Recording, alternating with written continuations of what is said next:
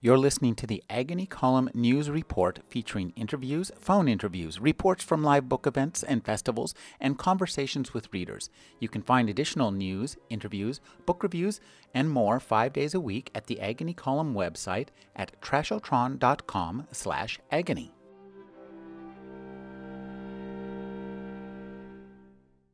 Alan Cheuse is the book critic for NPR's All Things Considered. He's also a novelist and a writer. His latest novel is To Catch the Lightning. His latest book is a collection of travel essays called A Trance After Breakfast. Thank you for speaking with me, Alan. Again, a great pleasure, Rick. Alan, let's start in the near future today with a book called The Bell Ringers by Henry Porter. My thought about this book was that it reminded me of, if you remember that old British TV series, The Prisoner? I don't know it, I'm afraid. It starred Patrick McGowan. He was an ex-spy who had been, if you remember, Secret Agent Man. The Secret Agent Man had been retired and put out to pasture in this kind of idyllic village where there were all these kind of weird floating balloons that would chase people around, and everybody was, names were taken away and they were given numbers. This The Bell Ringers has a portrait of the UK where the entire island of Britain has become like the village. A very surreal and also rather frightening portrait of what can be done with laws that are already on the books. Yes, it's I see this as a serious response to 1984, actually. Or you might even add Brave New World to it. As you say, the surveillance level in England is very high, and this takes it to the nth degree as a rather nasty group of industrialists and media moguls work with an insidiously tyrannical prime minister to basically to take over England. Now, I have nothing in my private life that I want to hide. On the other hand, some people take offense at cameras trailing them around everywhere, and this is worse than that. It's what's the police song? You know, that stalker. Oh, every move you make. Every move you make, every breath you take. That should be playing in your head as you read The Bell Ringers. It's really intense and very, very well done. I mean, there isn't one a book that we're talking about today that isn't really, beautifully narrated. Yeah. One of the things that I think is interesting that in the crop of books we're talking about today is that they're all being marketed and to a certain extent they are all thrilling. I think they all have a degree of literary merit that's pretty exciting to read. That makes the thrills more exciting as well. Yeah, I think if we talk about the books in translation first, Joe Nesbo's The Devil's Star, and Henning Mankell, The Man from Beijing. Mankell's Man from Beijing, right? So we got one of them translated from the former translated from the Norwegian, the latter translated from the Swedish. A little bit hard to tell about the style, but I tell you, if you put them against the leading bestseller from Scandinavia, the Girl Who series, the girl with with a dragon tattoo, and the two successors to that in this series, actually the third one in this trilogy is about to come out in May, I believe. That's kind of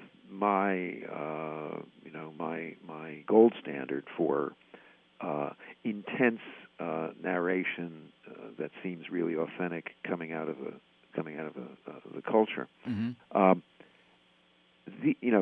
Mankell ranges far and wide in this. In fact, goes to China for this one. So you get frozen tundra and north of Sweden and a trip to China. It seemed to me it went a little bit too far and wide to be considered, a great novel of its kind. Nesbo's book also focuses intensely on a situation that turns. It's what you call a MacGuffin, right? Mm-hmm. There's a MacGuffin at the heart of this novel about a serial killer, and that it kind of came out kind of light at the end of it for me, a little lightweight because of that. Well, I think Nesbo's book, one of the things that I thought was that it made me want to go back and read the first two, because there's, mm-hmm. I think that, and in fact, I would suggest that readers seriously who are interested in The Devil's Star, go back to The Redbreast and Nemesis, mm-hmm. because there's so much setup here. Yeah. And the guy I think Nesbo has a very interesting style. It's digressive and discursive, not for a thriller writer. Right. I mean, and Mankell does in this the same mm-hmm. thing in this book. So it seemed to dilute some of the tension for me a bit. And I don't want to give anything away, but there is a shot that somebody takes with a rifle through a restaurant window at the end of the Mankell that I thought was a bit far-fetched. Mm. Mm-hmm. Kind of saved I don't know how you say ass in Swedish. But, saved the book's ass.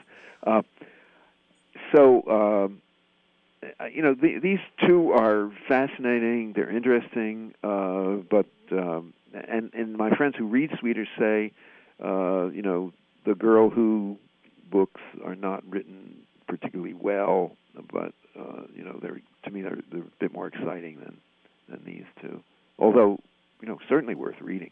Yeah, what I like about these two books is that they have a very I think dense texture to them, that mm-hmm. that they're very complicated. Yes. And they also too, both of them go involve history. I think that's an interesting way to structure a current day novel, is to have it reach back into history. It gives it a little more depth or mm-hmm. richness. I guess that's it, that what I like is that they're both kind of rich, and that they kind of reach back a little bit.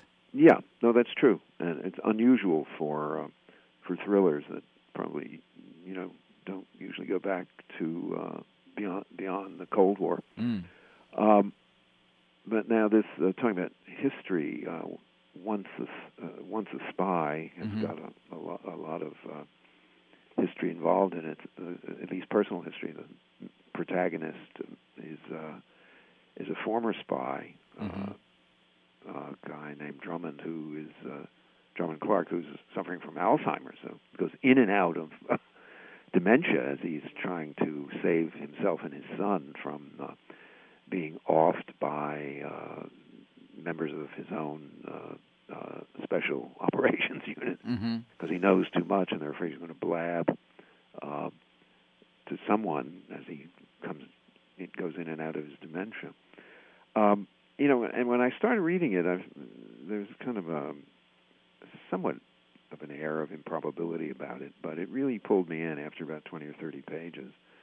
But finally, it's a kind of it's lighter weight than some of the others that we're talking about today. It reads more like a movie on the page, which is fine, and I mm-hmm. read it all the way through, and I wanted to see what was going to happen, which is very important in a book like this. Yeah. But it seemed more movie-ish than some of the others. I would agree, and I think part of that is is one of the aspects I actually kind of really liked about it. I thought the dialogue was really snappy and very funny. Mm-hmm. I thought this book made me laugh out loud a lot when I was reading it, mm-hmm. and I really liked the his son, the yes, who goes from horse player to pretty savvy, canny special operative before the end of the book. Yeah. Now, one of the things that was interesting, I talked to the author of this book, uh-huh. and he told me that the genesis of this book was that his ex's ex mm-hmm. was at dinner with Thanksgiving dinner with a father and who had traveled the world as an IBM executive, mm-hmm. and the son was very well suave, and the father was kind of a yahoo. Mm-hmm. And in the middle of the dinner, and the father was getting on in years, and in the middle of the dinner, the father all of a sudden started talking in German And then he looks around him and realizes that nobody around him understands him. Then he starts talking in French, and these are two things he had never done. And slowly the ex and her boyfriend, who is the son of this guy, figured out that he had had a second life. Mm-hmm. So this book is not necessarily so fictional as we might hope it would be, and we would also kind of wonder what is happening with the people who spent their lives, in service to this country. Yes. Well, that's certainly it's an engaging premise, but the body count got a little too high for me to really believe it.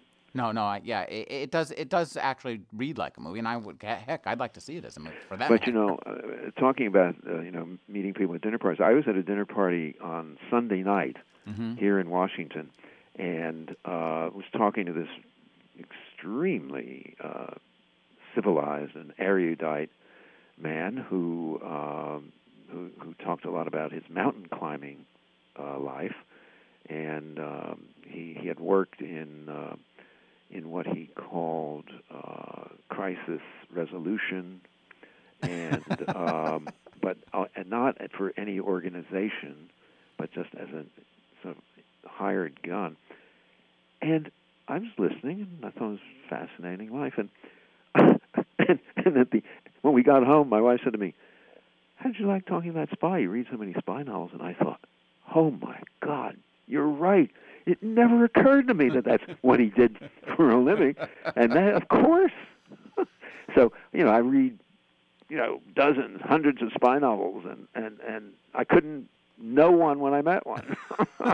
Joke was on me. And my wife, who can't bear to read things like that, got the guy immediately.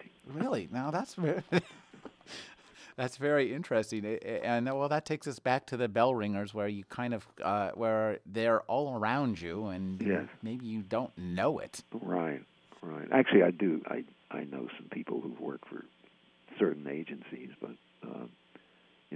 that they were friends of mine. Mm-hmm. I mean, of course, if I'd met them, didn't know them, met them at a party, and they gave me their legends, I probably would have accepted them at face value. My knowledge of people like that is on the database side. People who were trying to figure out how to calculate the kill counts for potential space-based lasers. And you think, oh my God, this guy just always seemed like a Yahoo wannabe rock star. Right. But the level of production of these thrillers, I think, is very, very high these days. I think we're without sacrificing the page-turning readability and accessibility as well. Mm-hmm. And I think that anybody who's looking for something that's going to be fairly satisfying to read and very exciting could do a lot worse than to pick up any of these books. Yeah, I mean, you can, and from this list, you can prepare yourself for your next couple of airplane trips, and so you don't have to buy the it's usually the drivel they have up front at the airport bookstores. Right.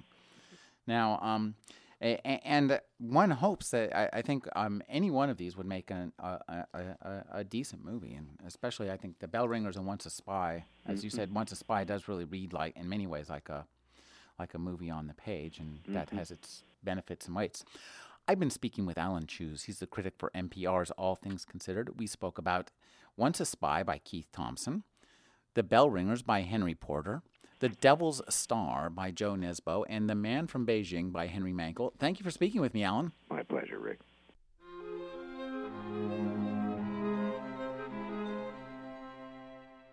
You're listening to the Agony Column News Report, featuring interviews, phone interviews, reports from live book events and festivals, and conversations with readers. You can find additional news, interviews, book reviews, and more 5 days a week at the Agony Column website at trashotron.com/agony.